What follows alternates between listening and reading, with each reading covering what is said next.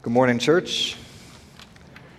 It's a joy to be with you here. Joy to sing that song together as we think about, again, the hope that we have in Christ. Reminder that uh, Christ Himself is that anchor, He is that solid rock on which our lives are built. We've talked in recent weeks about how God's Word itself is foundation in a, a world that is constantly changing, where circumstances are constantly uh, causing us to adapt and nice thing is that God's word and the foundation of Christ himself, those things remain constant and sure and steady for us.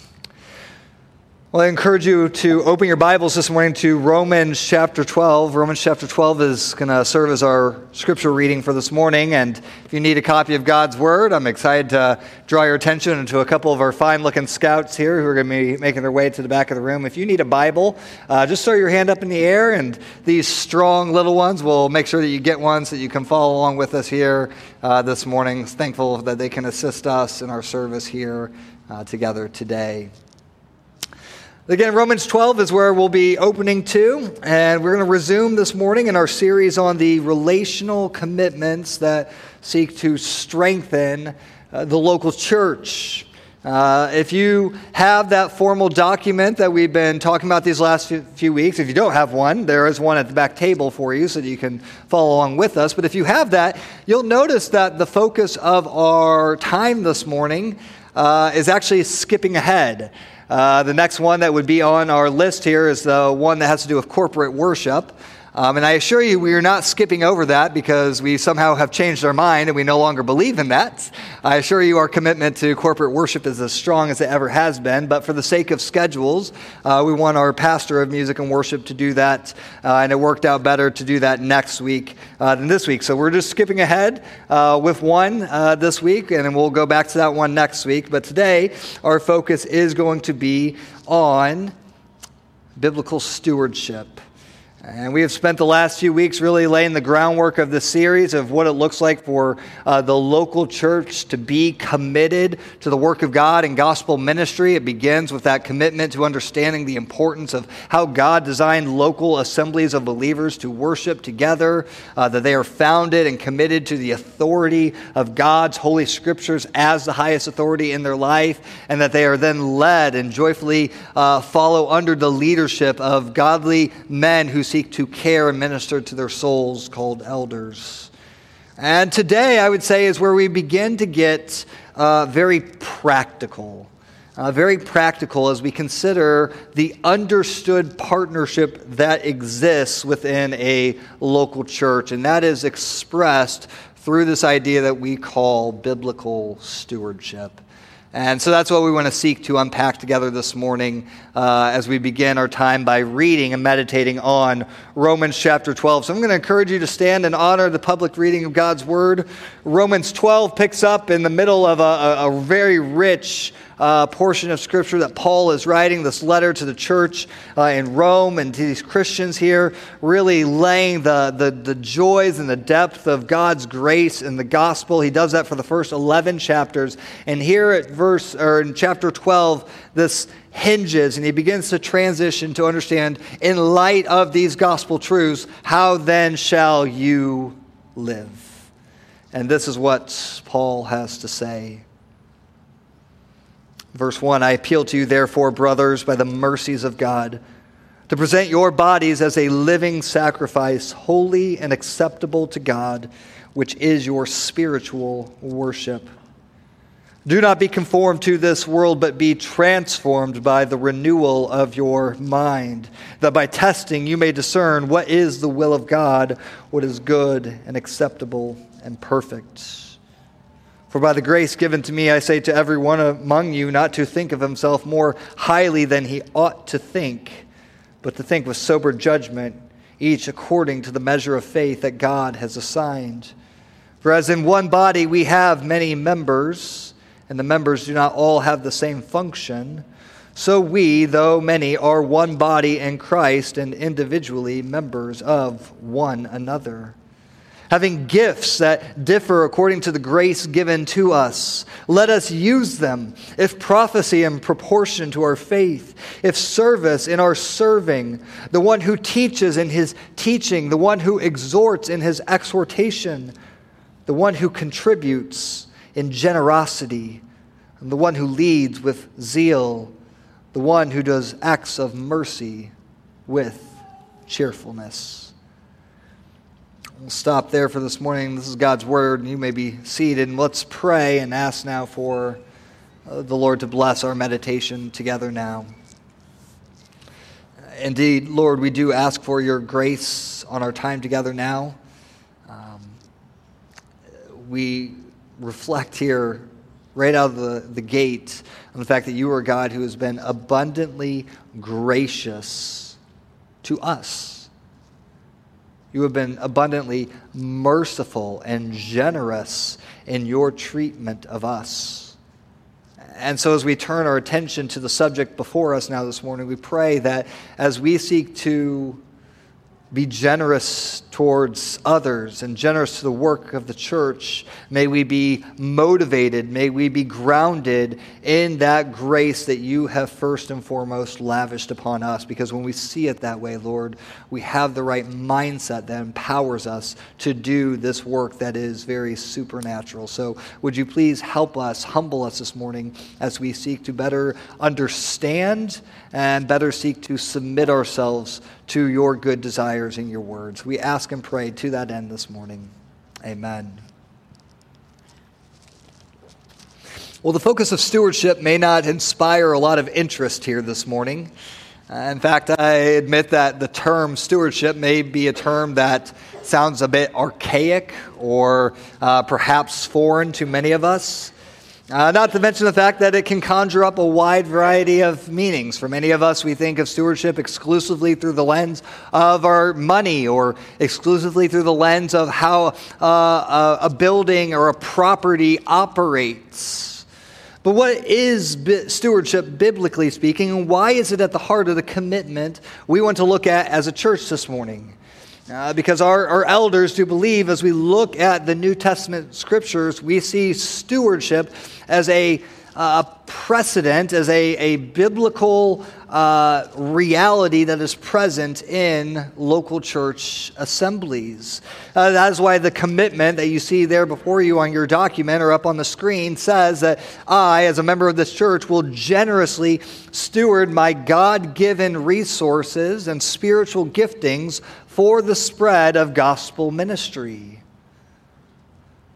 You know, ingrained in that commitment is an action that is driven by a motivation with a particular goal in mind. The act is to steward. I am called to uh, exercise stewardship with an attitude, there it says, of generosity.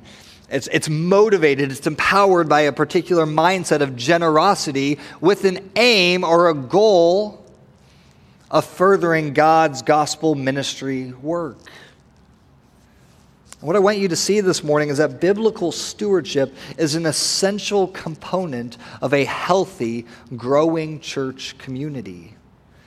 Uh, for our purposes this morning, if you want a main point, it would be this that the local church is strengthened when its members are committed to stewarding their God given resources for the spread of gospel ministry. Uh, our, our local church assemblies, in particular here in Newcastle Bible Church, are strengthened. They are built up when its members are committed to stewarding that which God has entrusted to them. And so, my goal for us this morning, as in previous weeks, is to show you the joy that has been afforded to you by God in this type of commitment. Uh, when understood correctly, the stewardship of our God given resources is not a burden, but it is a delight. It is a gift that God has designed for us in such a way that brings you maximum joy and Him greater glory.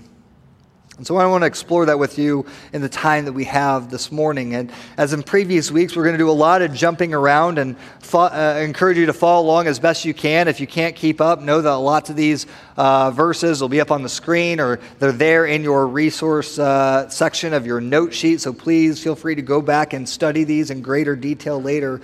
But before we get to some of those, I want to begin this morning with a couple important uh, clarifying definitions. And after all, you come to church for word studies, don't you, right? We talked about that last week. What gets you up on a Sunday is the idea that you get to come here and you get to study words. And so I think two words are very essential for us to think about as we go into our study this morning. The first word is the word partnership. It's the word partnership. It's a word that is used by Paul in Philippians. When we looked at that uh, book last year, we really saw that this idea of partnership in the gospel, that Paul considered these people to be partners with him in gospel ministry. We'll talk about that uh, section later on, but this idea of partnership is really based in the concept of fellowship. Uh, and fellowship is really about our, our common salvation that we share as God's people together. And so the partnership that we share as those who have been united by faith in Christ Jesus is an agreed upon relationship of love and support. An agreed upon relationship of love and support. Now, we're obviously familiar with the idea of partnership in the secular world. You might be able to have a, a partner in business, or if you are a partner in a law firm, right? You are a co laborer in that particular work. And for the, for the church, it communicates then that there's so much more than just being a consumer. No, it communicates the idea that you are a participant. You are an active participant in the work of that local church. It even changes, I would argue, the way that you view or talk about your relationship to the church. Uh, no longer do you think of it when you're talking to people saying, well, oh, that's the church I go to. Uh, you think of it as that's the church I am a part of. I am a partner in that church's work and ministry. This is a great compliment to the word we use for being a formal member of the church. To be a member, then, is to be an active partner in the ministry of the church. And this is important because it's foundational as it shapes the way we look at these particular commitments in the New Testament scriptures.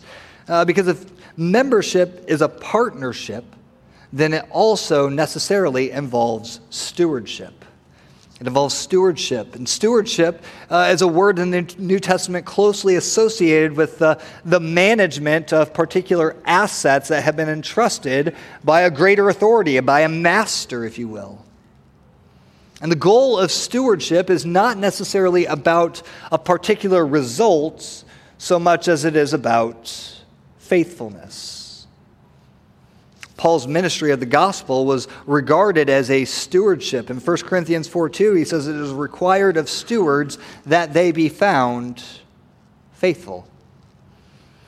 Jesus' parable of the talents in Matthew 25 uh, reinforces this idea where he commends those who have been faithful with what has been entrusted to them by the master. He says to those who were good with their resources, who, who were faithful with them, Well done, good and faithful servants you can enter into the joy of your master. So, faithfulness is about what you have been given by God to be faithful with. And that's what I want to consider this morning. What are the resources that we have been given by God that we are called to faithfully steward, generously steward in our local church partnerships? It's been commonly said that the, the resources that we've been given as God's people uh, could be uh, understood under the three T's of time, talents, and treasures. And I think that's a helpful way of thinking about it. And so that's the lens that I do want to look at with you this morning. So we're going to go in reverse order there. So I want to answer each of these reasons or each of these uh, ideas with uh, the reasons why God has designed biblical stewardship for our good. And so let's take them in turn uh, as we look at the, the New Testament together. Let's begin here with our money. Why do we give financially to the work of the church? Why do we give financially to the work of the church? There can be, I think, a lot of misconceptions about uh, our giving and our money and what it's supposed to do and what it's supposed to accomplish for the local church. I know when I was a kid, I had misconceptions about what our money did or how our money was used. A couple weeks ago, our, our girls were uh, going through a discussion card. At Christmas, I got our family discussion cards that uh, had all kinds of random things that you can ask at the dinner table and spark some fun, interesting conversation. And the question was, uh, what was something that you believed as a child that makes you laugh now? And it's interesting because right away I had two responses. The first one was I was always confused as a child what happened to the food you put in your body and how long it would take before your body would fill up with that food before it began to overflow because I didn't understand how the body worked. Uh, if you're a kid who wonders that this morning and thinks that way, I can assure you that's not how your body works. And if you want to know, talk to mom and dad later about it. But the other thing I remember as a kid that I was so confused by was where does our money go when we give it to the church? If this is money that we are giving to God, how does God get our money? Do we put it on little rocket ships and shoot it up into the sky and God gets it that way? Uh, as an adult, I understand it's much different, obviously. We use drones, not rockets. So, no, I'm just. Obviously, that's not what happens with our money, but our money is put towards the use of gospel ministry in a local church assembly. So, why, though, do we give? What is the motivation? What are some of the joyous purposes behind why God designed us to partner in this specific way? I think there's a couple important ones for us to consider this morning. The first of which is this that giving displays your worship. Giving is a practical, tangible, visible way to display your worship. We must understand that our money, like everything else, belongs to the Lord. Uh, it's something that He has given and trusted to us that is, first of all, His. We see this throughout the Old Testament as we look at tithes and first fruits being offered back to God as an expression of the people's uh, gratitude and understanding that what they first received for themselves actually belongs to the Lord and His provision to them. It was a reminder to the people that God is the one who has provided a way of expressing joy and thanksgiving while at the same time expressing faith, right? Faith, which is essential to the very nature of our worship. After all, we're dependent upon the Lord that He will continue to provide, especially when we give back to Him. Uh, to surrender your money to the Lord shows your dependence upon God, trusting that He will continue to supply your needs while you continue to walk by faith in Him. Again, I mentioned at the outset uh, the passage in Philippians 4. If you want to look at it with me, Philippians 4, Paul really rejoices in this sweet idea of uh, their giving being a part of an extension of their worship. Uh, Paul writes in Philippians 4:15, "You Philippians yourselves know that when I left Macedonia, no church entered into partnership with me in giving and receiving except you only."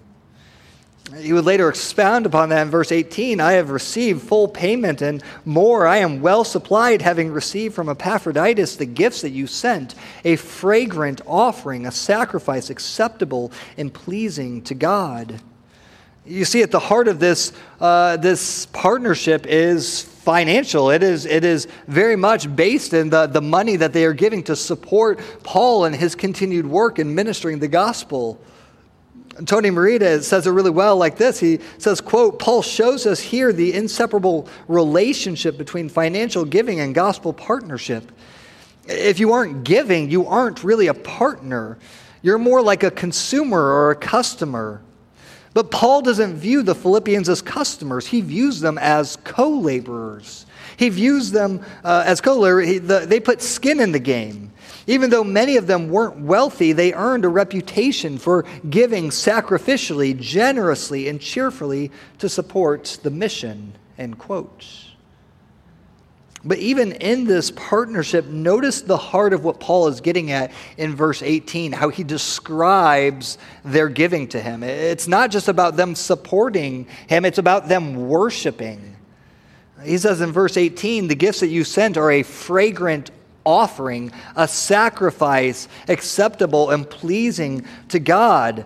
Uh, this fragrant offering reminds us that when we worship God through our giving, it is actually, when we do so with joyful hearts, it is a good, sweet smelling aroma to Him. You all have things that you know are, are, sweet smelling, whether it be the smell of coffee or a good candle or the smell of the baked goods that were out here this morning, right? You know those pleasing smells. To God, when we offer up our sacrifices to Him and our, our giving and do so with joyful hearts, it is a pleasing aroma, a fragrant offering of worship that we give to God. This is why we consider our weekly giving an essential part of our worship as a local church family. It is a tangible, visible expression of our love for the Lord and His work. After all, worship is a matter of the heart, isn't it?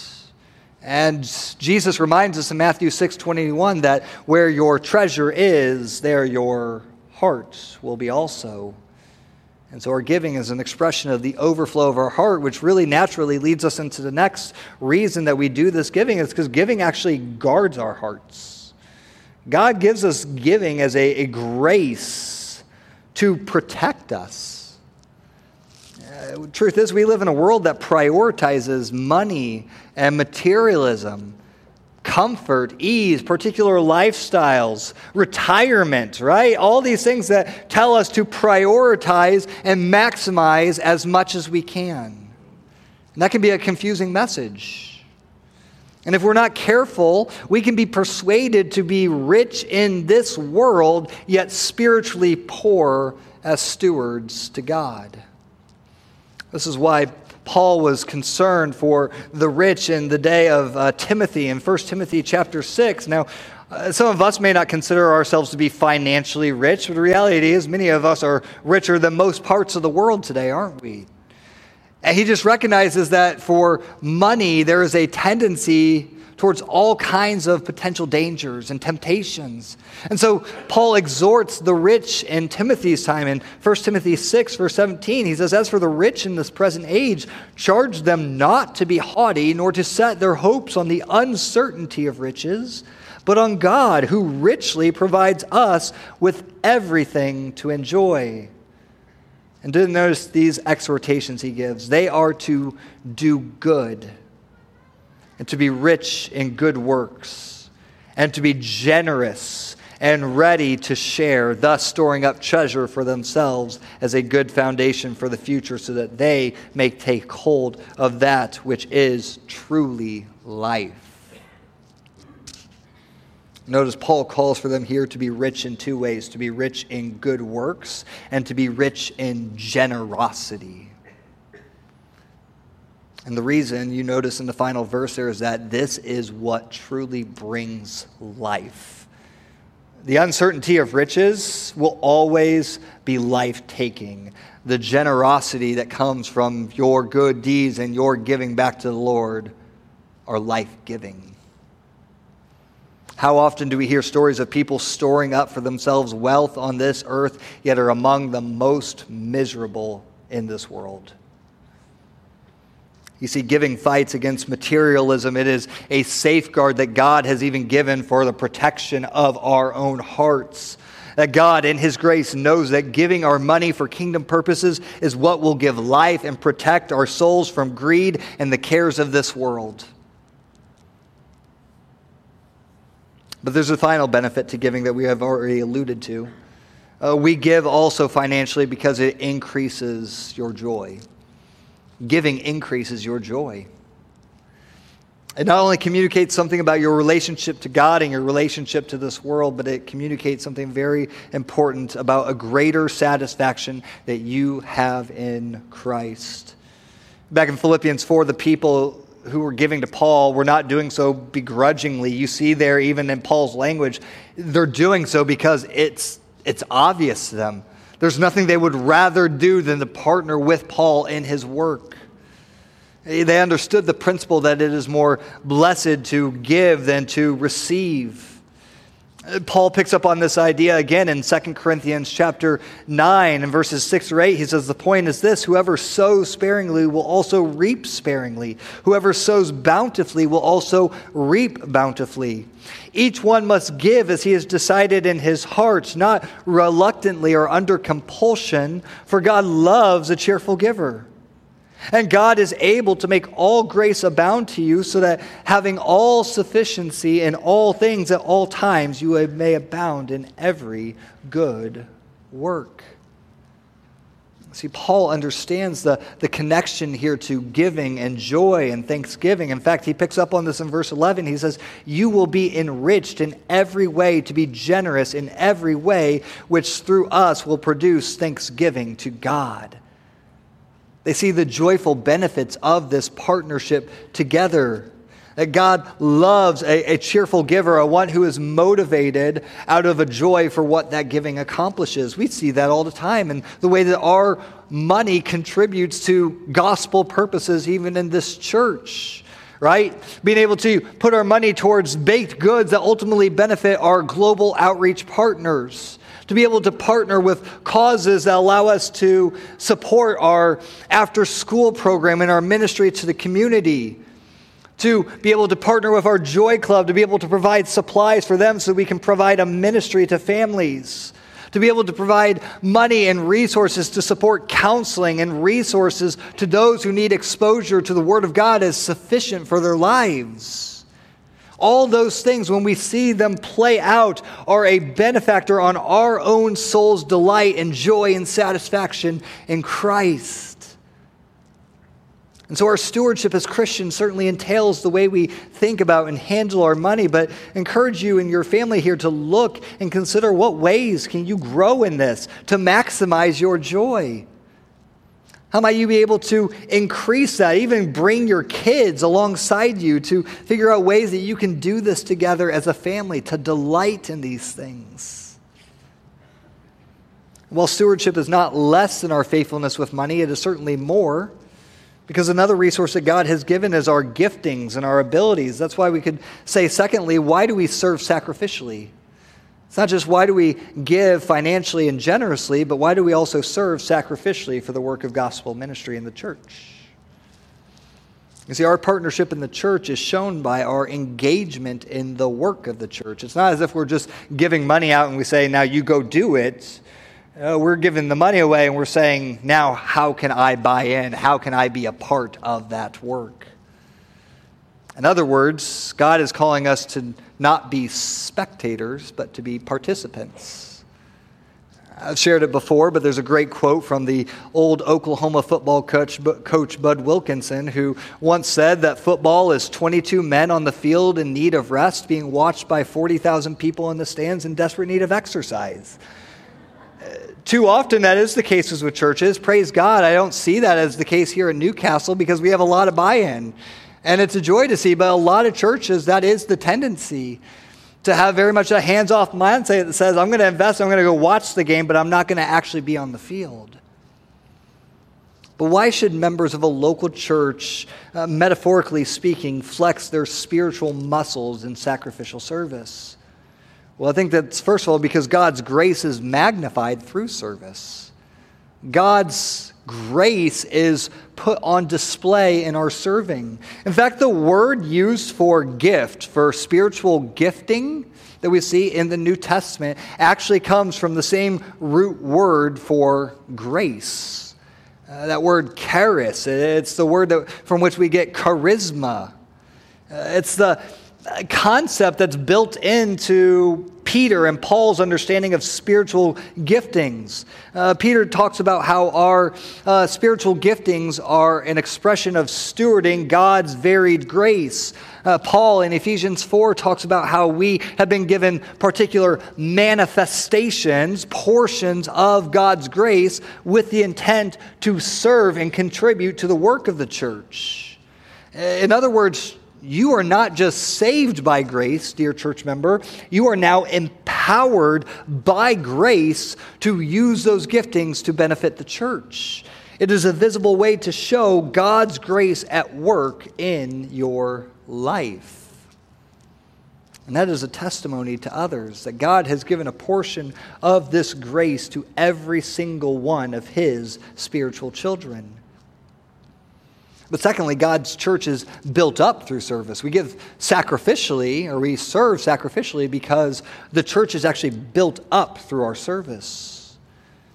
This takes us back to the passage we looked at last week and just alluded to a moment ago. But in Ephesians 4 11 and 12, uh, Paul writes about how God has given the apostles, the prophets, the evangelists, the teachers, and pastors for the purpose of equipping the saints for the work of ministry in other words, as we said last week, God's building program for the church is not the pastors, it is the people.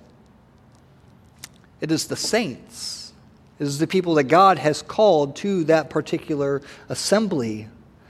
Uh, these gifts are meant to build up and to strengthen and to edify the local assembly of believers.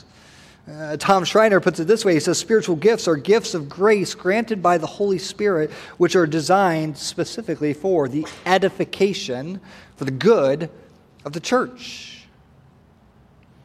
Put another way, if you are a member of this church, your gifts are essential to our strengthening. And such is why Paul uses the body imagery of eyes and ears and hands and feet. Each member has a different way in which he or she can seek to build up the local body of Christ. And that naturally brings us to the final consideration of this stewardship because such diversity is actually a means that God uses to unite his church. Or said a different way, God's family is unified through service. Have you ever noticed that? How God's church is actually greater unified when people are all working together and advancing the gospel ministry work? This was the language that Paul used in the passage that we read this morning from Romans chapter 12, where he says in verse 4 For as in one body we have many members, and the members do not all have the same function, so we, though many, are one body in Christ and individually members of one another.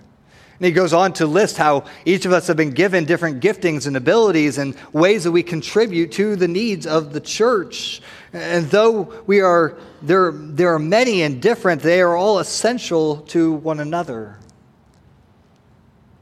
It helps us understand an important detail about your spiritual gifts. The fact that even though you have a spiritual gift, it's not for you.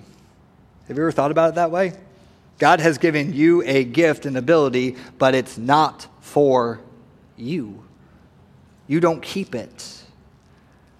I remember years ago, with our rooted staff, it was probably the first year we started a, a white elephant Christmas uh, gift exchange. And one of the things that popped up that first year was a uh, specialized potpourri dish uh, that I'm pretty sure was originally a wedding gift, if I'm not misunderstanding, right? That never got opened. The ironic thing was, this unique potpourri dish became a candy dish, and over the years, this potpourri dish would continue to make its appearance at the annual Christmas party. It kept being given over and over and over and over again. The gift that keeps on giving, right? You see, all these passages on spiritual gifts make it clear that you are not given this gift as something to display on your trophy shelf. Instead, you are called to be a spiritual regifter, sharing that skill, that ability, that talent with others so that they might be strengthened, encouraged, or built up. And this diversity of gifts is actually what brings about greater unity when a body and all its parts are working together in love. Some of you have maybe wondered over the years what is my gift? What, what way do I get to contribute, or what way should I contribute to the church? I would say too often we become paralyzed from serving because we don't know what that gifting is. We say, I got to know what it is before I can get in the game. And we seek assessments and formulas and things that help us to discover what is my gift. Can I suggest something that may sound perhaps simple or dare I even say unspiritual this morning? What do you like to do?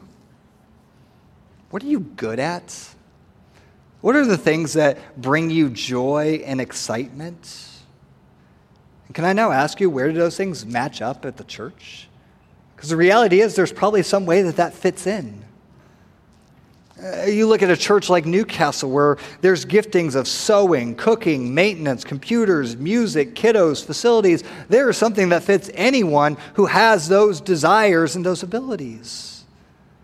I actually really appreciate the way Tom Schreiner again puts this in his book. He says it this way, quote, "We can say that in some respects it isn't crucial that you recognize and know your gift."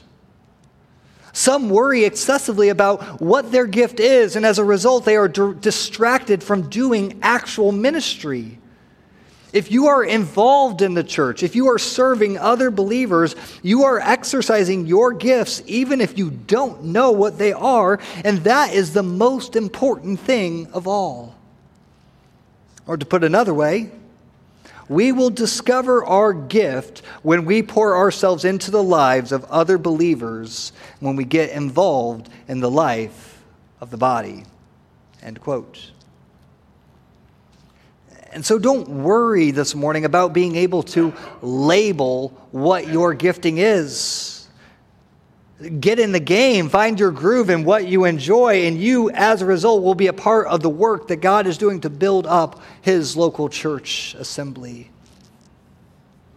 But there is one final resource that we must consider this morning, and that is the resource of our time.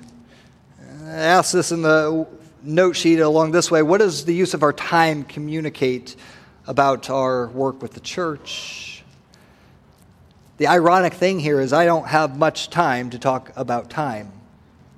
Imagine that, right? A number of you men were at the men's breakfast yesterday where Jamar, our pastoral intern, talked about how we've been entrusted with our time. I would encourage you, if you want a fuller treatment of that, go listen to that audio. It was great. Uh, but it's interesting to note that time is the only resource that all of us have equality in.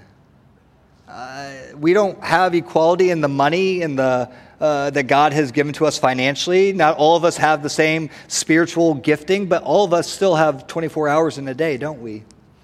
It's a great, equalizer among the resources that God has given to us. It is a gift by God, but that also must be stewarded well. And so, how we use our time communicates something. Allow me to give you three quick things that our, our time communicates about our stewardship. The first of which is the priority of partnership. How we use our time communicates something about the priority we see in partnership. It says something about the belief in the importance of the church, whether or not we see it as essential or just a benefit to take hold of, so long as it is convenient and can be worked into my schedule. Uh, you know, if church is inconvenient, then it becomes just one of those things that becomes pushed off to the side, and time is not necessarily built around it. And I think this question or this idea goes deeper into your belief of what is the church for? Why does the church exist?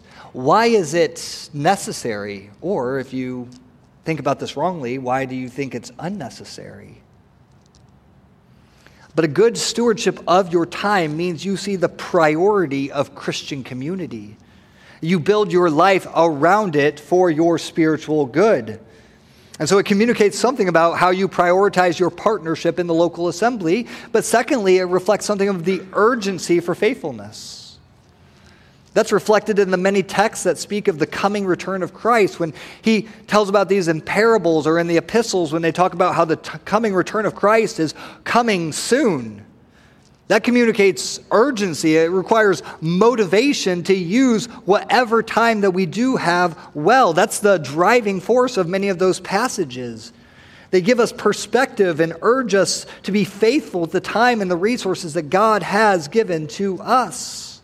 And so when we t- see time for what it really is, it should summon us to forsake the lesser pursuits of this world in favor of faithfulness to God's work that He has entrusted to us. And then, third and finally, the use of our time communicates something about the testimony of wisdom. When we understand who we are in the brevity of this life, we approach time much differently. Psalm 90, verse 12 Moses prays to the Lord, Teach me to number my days so that we may present to you a heart of wisdom. Good stewardship of our time shows wisdom, it spurs on faithfulness. Our time is a gift given to us by God. I appreciate the way that Jonathan Edwards wrote of this in his personal spiritual resolutions. He says this, quote, "Resolved never to lose one moment of time, but to improve it the most profitable way I can." End quote. You see, there in Edwards, he understood that every second that the Lord gave him is a stewardship of time, and his desire was not to waste a single moment, but to think, how is every moment an opportunity to be improved upon to expand the work that the Lord has entrusted to him? That there is the testimony of wisdom.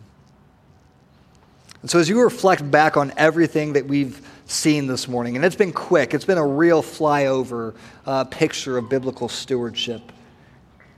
My hope for you has been that you would be reminded today of just how gracious, first and foremost, God has been to you. None of us deserved his grace to begin with, yet he chose to lavish that grace upon us in salvation. And then he multiplied that grace to us in our time, in our talents, in our treasures, allowing us to partner with him in the cause of gospel ministry through local church assemblies. That's a marvelous thought, right? That God, in His grace, would allow us to become partakers and participants and partners with Him in that work. And so, our commitment as a church to biblical stewardship is meant to drive us deeper into the love and appreciation that God has shown in His generosity, first and foremost, towards us.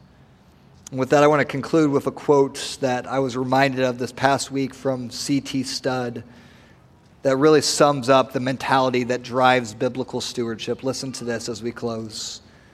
C.T. Studd said this If Jesus Christ be God and died for me, then no sacrifice can be too great for me to make for him.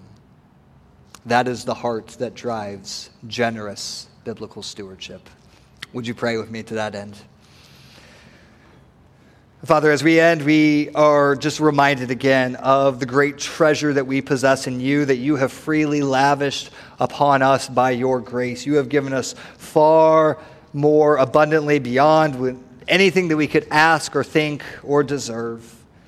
And that, Lord, that grace that you have freely given to us now is empowering us and calling us and beckoning us to be faithful stewards with our lives. As CT Studd even reminded us there, if we understand the, the nature of the sacrifice that you have made for us, then no sacrifice we can offer to you is too great in return. So I pray that you would indeed use the lives of your saints, the members of this local church body, to commit to you with our time, with our talents, with our treasures, the things that you have entrusted to us. May we return them to you like the elders in Revelation 4 who cast their crowns before the throne, who say at the end of the day, all that we have is from you, and you alone are worthy of such things. May you receive the glory for that today, we ask. In Jesus' name, amen.